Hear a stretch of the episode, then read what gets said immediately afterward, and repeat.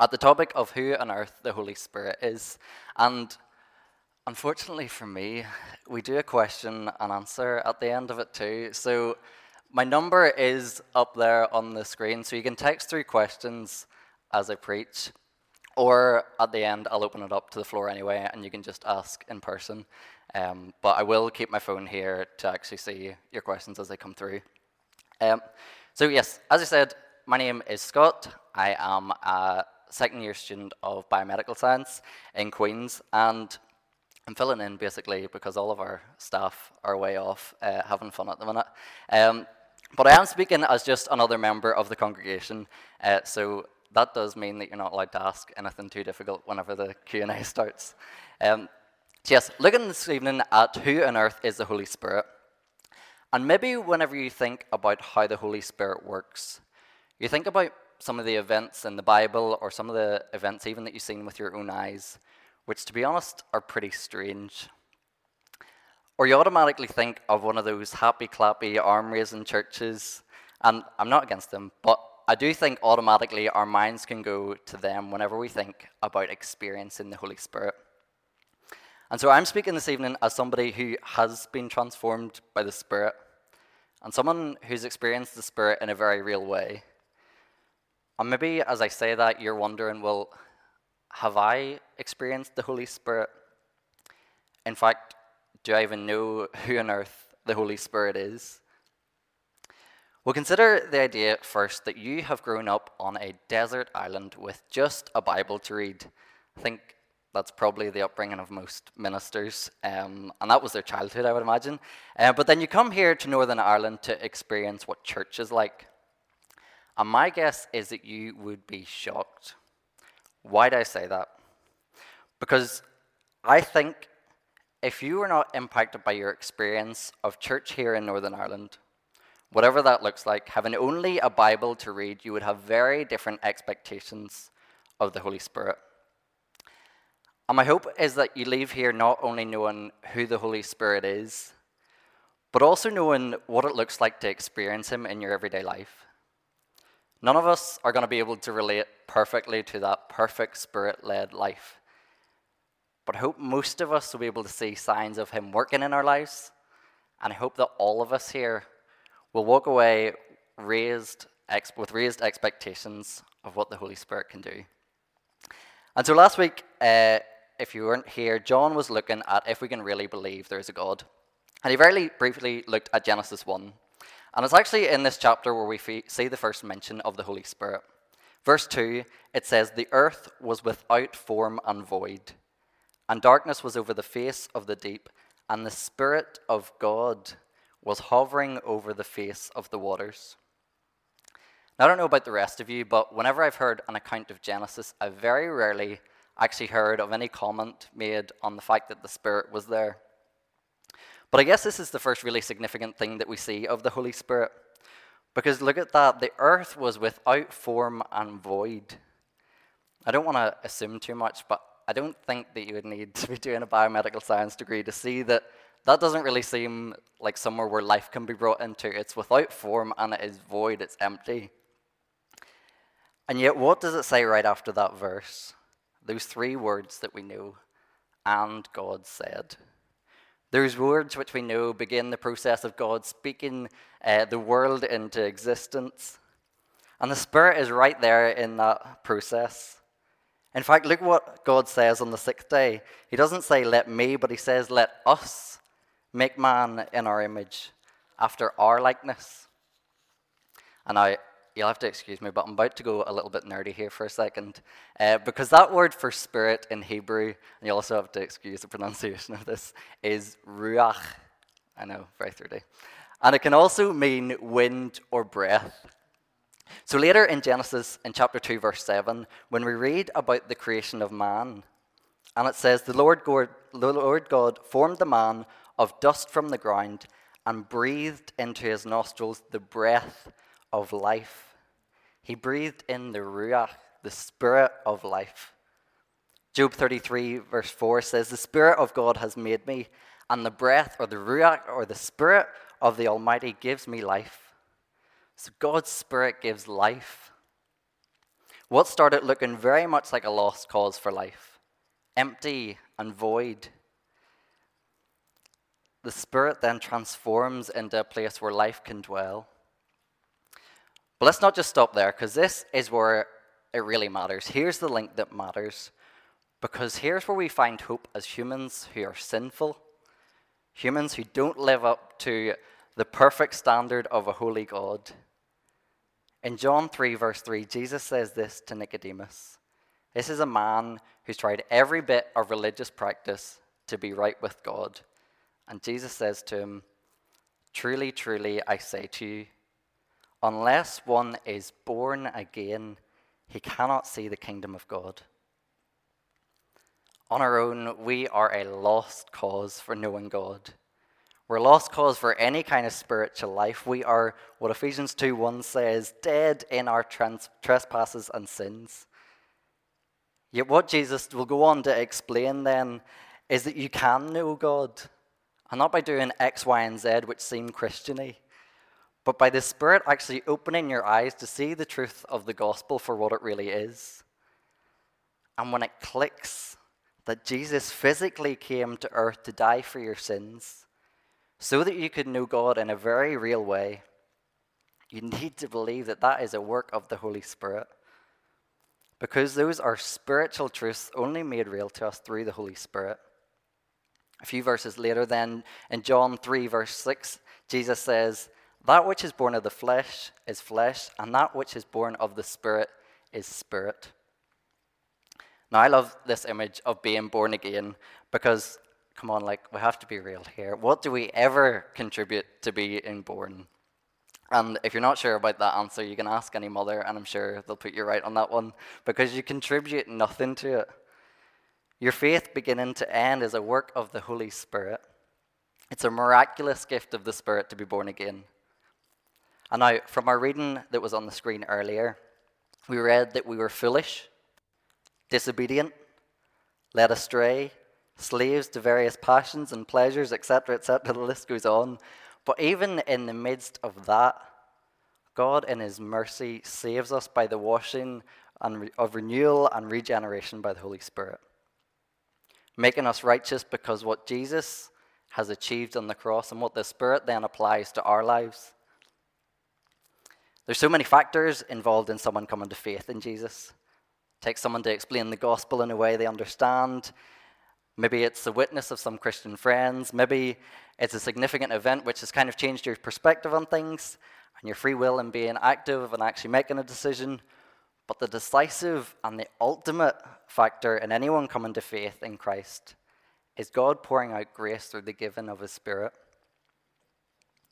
How can you know you've experienced the Spirit? Well, are you trusting in Jesus today? Has God revealed truth from His Word to you? Because to not have the Spirit, and I speak from experience on this one, it feels like sweet nothing.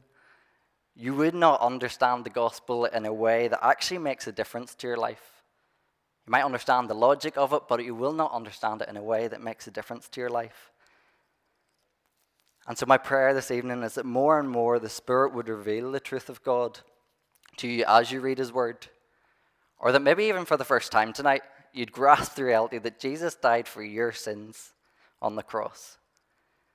That chasing after anything else for satisfaction is meaningless because only your Creator can satisfy that longing.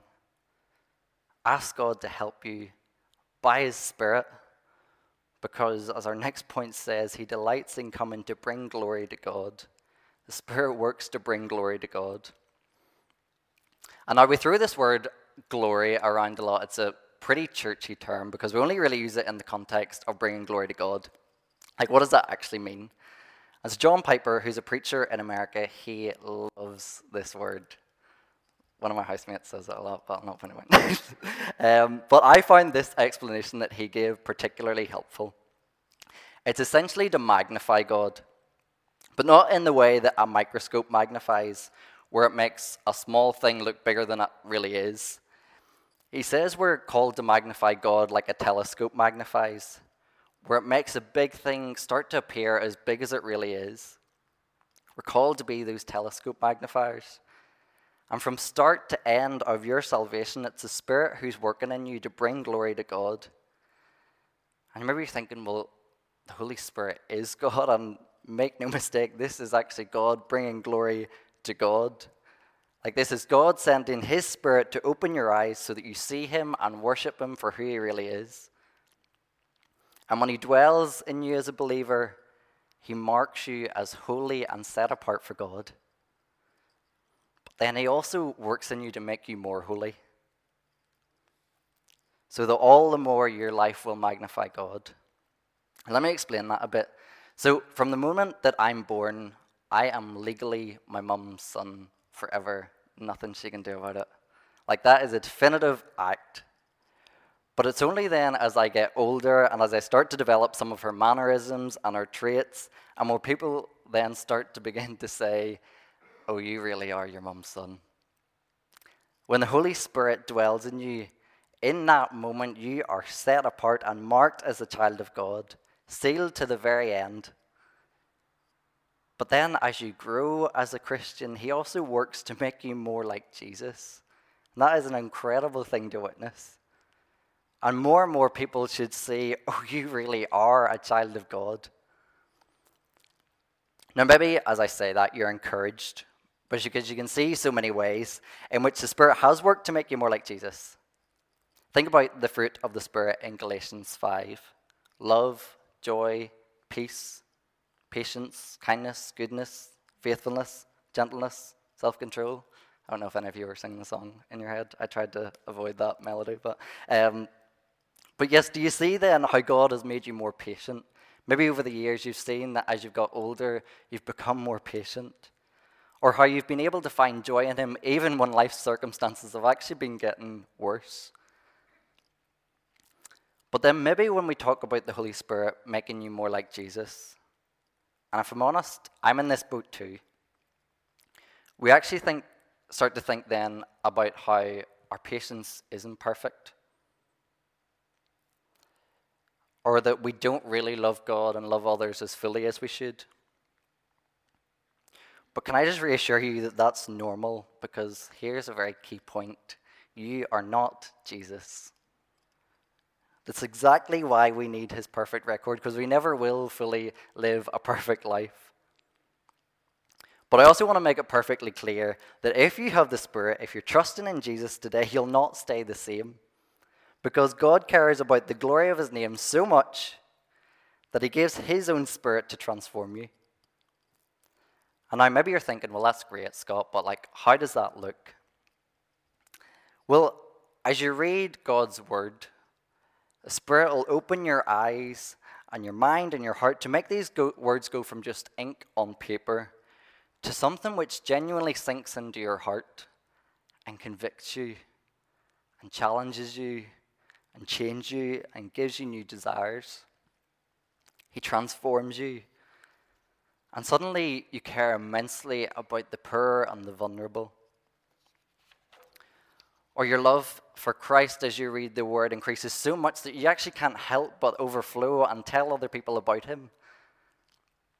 Maybe you naturally long to be accepted and please others, like most of us. But the Spirit comes and He gives you a fresh desire to live for that audience of one. Now, if any of this sounds likely, if any of you think, oh, I don't think the Spirit could do that for me, it's not because the Bible has low expectations of the Spirit. It's because we do. Like when he comes, he comes in power. Think about the disciples, for example. They had Jesus by their side for years. And you would think, surely that makes such a difference. Surely they would go out and be bold. And yet, when, it, when things get tough, they run and they go and they leave. Peter denies Jesus three times. But what happens then when the promised Holy Spirit comes?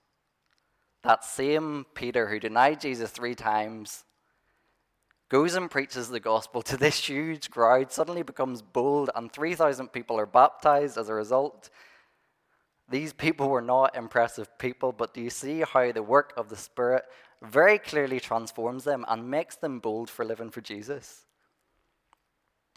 So, how do we today then nurture the Spirit's work of transforming us? How do we keep in step with the Spirit rather than going against Him? How do we be people who are continually filled with the Spirit like the Bible talks about? Well, I'm sure most of you have seen a group of people marching. Everyone is in step. But how does that happen? How do they become in step? Well, it's because right at the start they listen to their directions, don't they? If we want to be people who bring glory to God, well, then let's get to know Him. Let's listen to His very words, which He gives us in this book, the Bible, and allow His Spirit to shape us then through them. Romans 8 5 says, For those who live according to the flesh set their minds on things of the flesh, but those who live according to the Spirit set their minds on things of the Spirit. And so, yes, that involves getting stuck into God's Word. But I also think this includes that almost dying art of actually talking to other people about our faith. And I don't mean scary evangelism, I'll get to that in a bit. I mean asking Christians that you already know, that you know well, that you're friends with, just asking them how are they doing in their faith. I mean even sharing a verse that's encouraged you, I mean, praying with people, all of these things, just talk about our faith with one another. I meet up with Dan, our youth worker friend of you who don't know him, uh, to go through some training stuff. But we share about our faith as we're doing so, and it's so, so helpful for me. Like, I learn so much from him. And I love when I get chatting with my housemates about Jesus. I love whenever a friend shares a prayer point with me or when I get a Snapchat from someone, even which shows a bit of the Bible that they've been reading. Like, I need these things to actively remind myself of Jesus. And having Jesus in my mind is already a way that the Spirit will use then to work through very ordinary means to prepare me to glorify God in the everyday tasks. Because whenever I come to a decision, I've got Jesus in my mind to consider what would be the right thing to do to glorify God in this moment. I worry that in church we've forgotten to talk about God in our everyday conversations, even with believers. And maybe a good start for us would be to ask a friend this week how they're doing with their faith. Or share something with them, even that God has encouraged you by, or share a prayer point with them. Just something to point them to Jesus and praying that the Spirit would use that to fill them and because as a result, we should see an incredible growth of fruit in their life as the Spirit uses them and works in them. Imagine the vibrancy of this church alone if we started to do that for each other. People would not be able to deny that there's something different about us. And this relates to our final point because the Holy Spirit equips us and uses us to build the church. I don't know if you've ever considered a human body made entirely of hands. I kind of hope you haven't because it is a little bit disturbing to think about. Uh, but this is a sort of image that Paul then writes about uh, when he's talking about our gifts of the Spirit. And he talks about how all our gifts in the church are different from one another. And yet, that very fact means that we need each other, we need our church, and our church needs us. The hand can't say that he doesn't need the eye because then how would he see? And the eye can't say to the hand that he doesn't need him because then how would he pick up anything? If we're going to reach our community, if we're going to reach this city, then we're going to need to work together to bring glory to God because He needs to use each of our gifts, each of our services. You need your church, and your church needs you.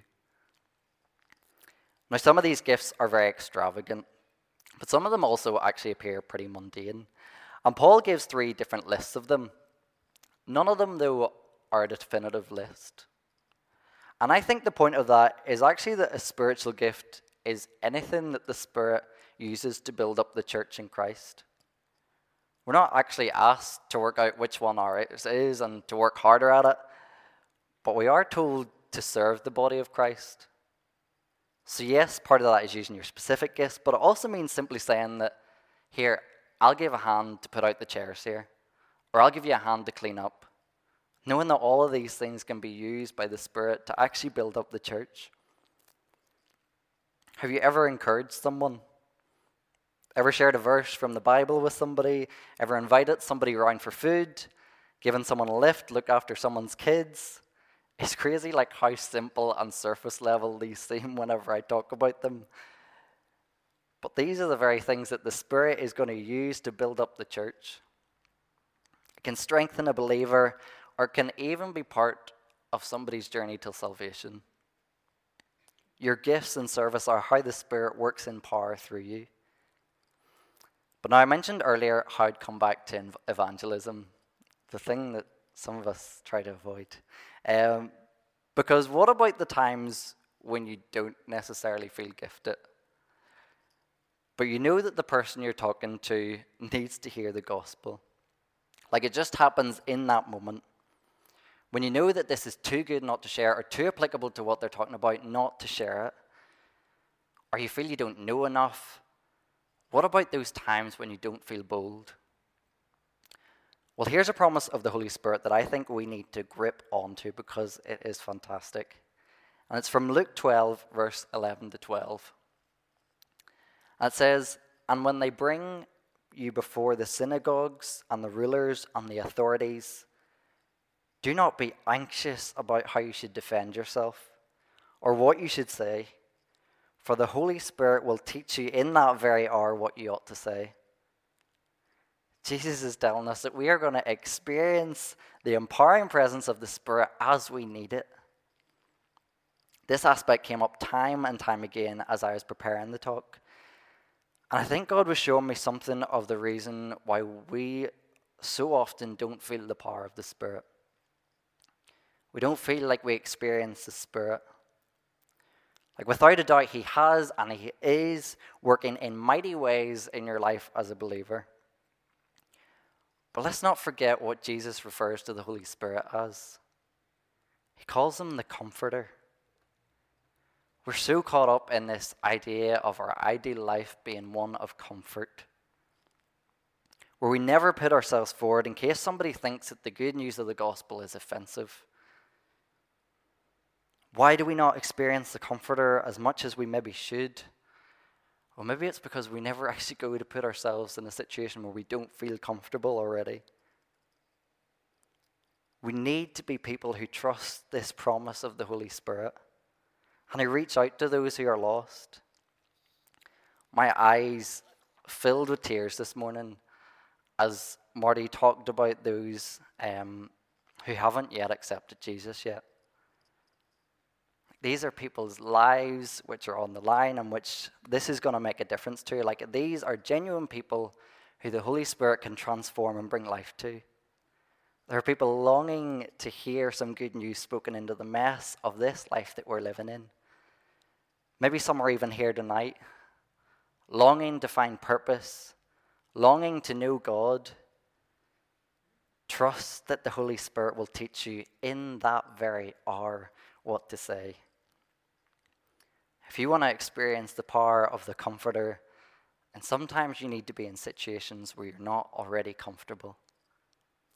Jesus came down into this mess of a world, living a perfect life that we could not live, paying an extortionate price on the cross, namely his life, for sins that he didn't even commit, and all so that we could have our sins forgiven in him by the work of the Spirit, applying it then to our lives. That is an incredible truth, and that should give us real joy to know and give us every reason that we need to want His Spirit to fill us. Now, before I open up the Q&A, I'm going to pray quickly. So if you want to text in questions or you want to wait until just I take from the floor, work away. But let me pray. Father, we thank you so much that you are God who is not silent. Father, we thank you that you come by your Spirit and you teach us and you change us and you mold us to be more like your Son. Father, I pray that as we have learned more about who your Spirit is and how we experience you through your Spirit, I pray that our expectations are raised of him. When we pray, would we expect the Spirit to work miracles? When we talk about Jesus, would we expect the Spirit to create faith in people's hearts? When we read your word, Father, would we expect those truths to impact our hearts and minds? When we're tempted, Father, would we expect the Spirit to give us alternative desires? And in light of your truth, would we walk in line, and step with your Spirit? Thank you so much, Father, for this open invitation of salvation. And Father, I pray that each of us would go out here with a fresh sense of how your Spirit works in us. But for those of us, Father, who have not yet come to know you, I pray that they would see that this invitation is open, that Jesus, you have paid it all on the cross. And what we're told to do is to turn in repentance and faith to you, trusting that you are enough, trusting in your word. Help us, Father, we pray.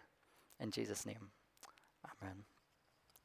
So I'll check my phone to see if I have any questions through, but I will open the floor, first of all, uh, to uh, any questions that you have about the Holy Spirit. So you can just put your hands up. And if I haven't any, I'll go with the ones from the phone. Okay, I have a couple from coming through for text. So, has the Holy Spirit ever directed you to choose specific choose a specific path in a difficult situation? Yes. so, I'll explain. I think the one that comes into my mind first of all would be so for those of you who don't know, I did an internship in this church a couple of years ago. And how that came about was, uh, long story short, is there a long story short? I'll try to make it short. Um, essentially, I was in uni in Dublin, in Trinity, and I felt like God was opening up doors um, for me to explore what ministry looks like. And I already felt committed, like, to a degree because it's a three year, or it was a four year degree, sorry, and I was already part of it, and I was like, stopping in the middle of this is going to be difficult then to get back into. And also, it had never crossed my mind um, to maybe go into ministry. Uh, I had my eyes set firmly on going into genetic research. And so, whenever this came along, I had a real moment of panic. um, and through what I was reading in God's Word, and through opportunities that were um, coming up, and through conversations that I had, I kind of realized that I needed to take that step of faith and to trust that this was actually God leading me. And so it got quite difficult um, whenever I was trying to tell uh, friends and family, and they were questioning, well, why are you doing this whenever you're good at science? Like, just stick to what you know. Um, and it became very difficult, and I felt somewhat pressured to just keep going down that one line of just going after science. But I think because it came up so strongly in conversations and through God's word, what I was reading um, about people like, like showing faith and God actually blessing them as a result of that and teaching them more about Himself as a result of that, I figured, you know what, I should probably um, take that step. And so that was one of those things where I was like, easy way, it's quite often, it's not the easy way to go. Um, the easy way was the one that I wanted to go towards, but the spirit was actually um, maybe trying to show me that a year out was a really good thing. And thankfully, it was a really good thing. Um, it would have been a bit of a nightmare if I hated my year as an intern, but I loved it, and I do actually want to go down um, that line of ministry uh, down the line. So, thanks for that question. I don't know who that was because I don't think I've got the number. Um, okay, another one. Oh, it's a long one. okay. Sorry, there's the old story with this. I love it. Um, when we fast or pray or confess to God, is that the Spirit in, in us drawing us back to God to help us grow in our faith and relationship in Him, or is that our human self seeking God? Okay, so when we fast or pray or confess to God, is that the Spirit drawing us to God, or is that our own self seeking God? I believe this is the Spirit uh, pointing us to God. Um, so, in Paul talks quite a lot about how we are still in the flesh, and so we are still battling. Um, we're still in this spiritual warfare per se, um, in that our flesh is going against what the Spirit wants. So, our human flesh is, as we said, dead in our trespasses and sins, but it's the Spirit that gives us life. And so I think anything which is pointing us to God, anytime when we're confessing to God, showing humility and dependence on God, and showing that actually we've gone wrong, I think that has to be the Spirit of God within us, drawing us to Himself and pointing us towards Him again. So I hope that answers the question okay. Um, any from the floor? I have a couple more text in. Trying to look around friends. We had a much more controversial one apparently last week. Um, so, how do you know if something is a prompting from the Holy Spirit? Um, Marty will be back next week to answer that question. um, so, how do you know if something is a prompting from the Holy Spirit? Okay, well, maybe a number of ways.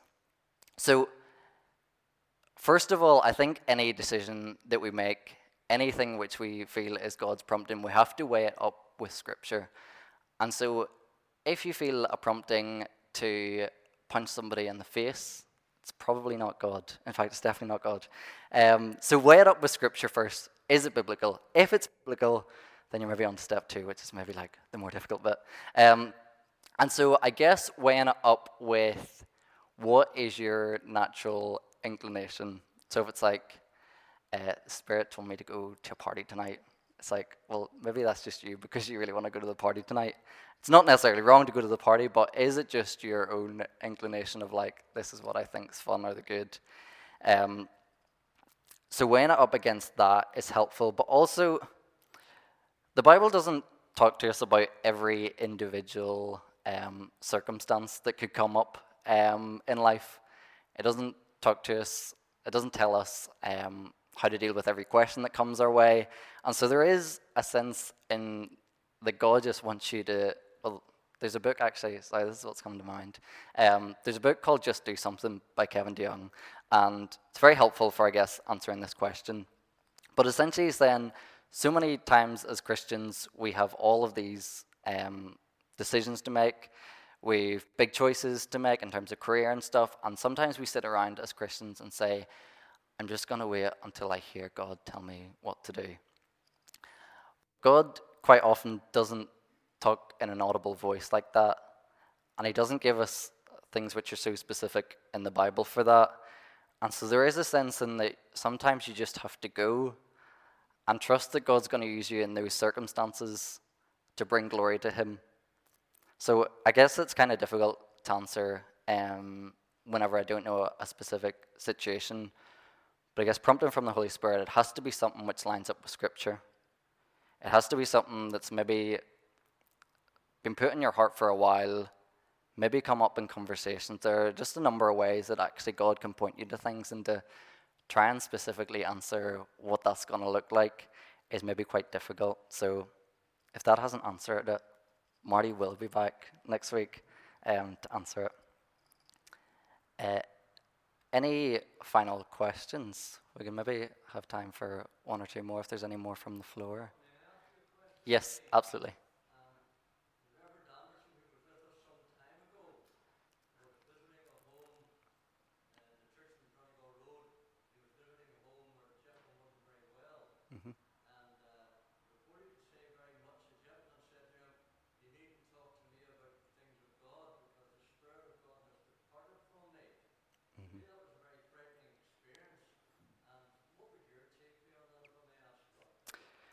So I don't believe that somebody who genuinely has the Holy Spirit can lose the Holy Spirit.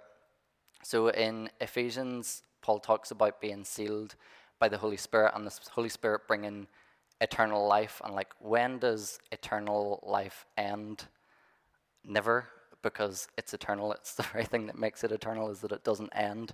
And so, my thought on that would be that if he is a genuine Christian, if he genuinely um, has the Holy Spirit, like if he was trusting in Jesus, then the Holy Spirit couldn't have departed from him. Maybe he didn't necessarily feel as close to God or didn't necessarily see an abundance of fruit in that particular time. But if he's shown signs of being a Christian and if he's genuinely been um, indwelt by the Holy Spirit, I don't believe you can lose the Holy Spirit, lose your salvation.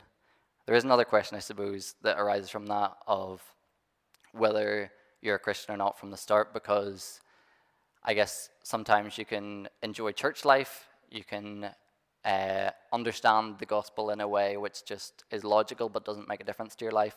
And so maybe you don't have the Holy Spirit indwelt in you from the start, but that I think quite often the case is that people um, will then experience something that makes them think that the Holy Spirit's left them and it's not actually the case. So I hope that answers the question okay.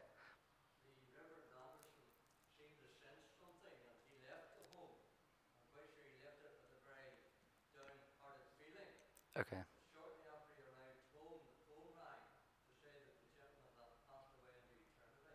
Mm. Frightening. Yeah.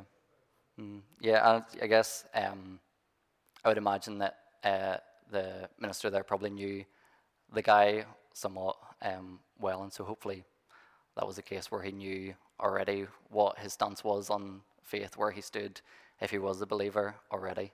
Um, but yes, I don't believe you can lose your salvation um, or the Holy Spirit, if that's a simple way of putting that question. Any other questions? Uh, but now may the grace of our Lord Jesus Christ and the love of God and the fellowship of the Holy Spirit be with us now and forevermore. Amen.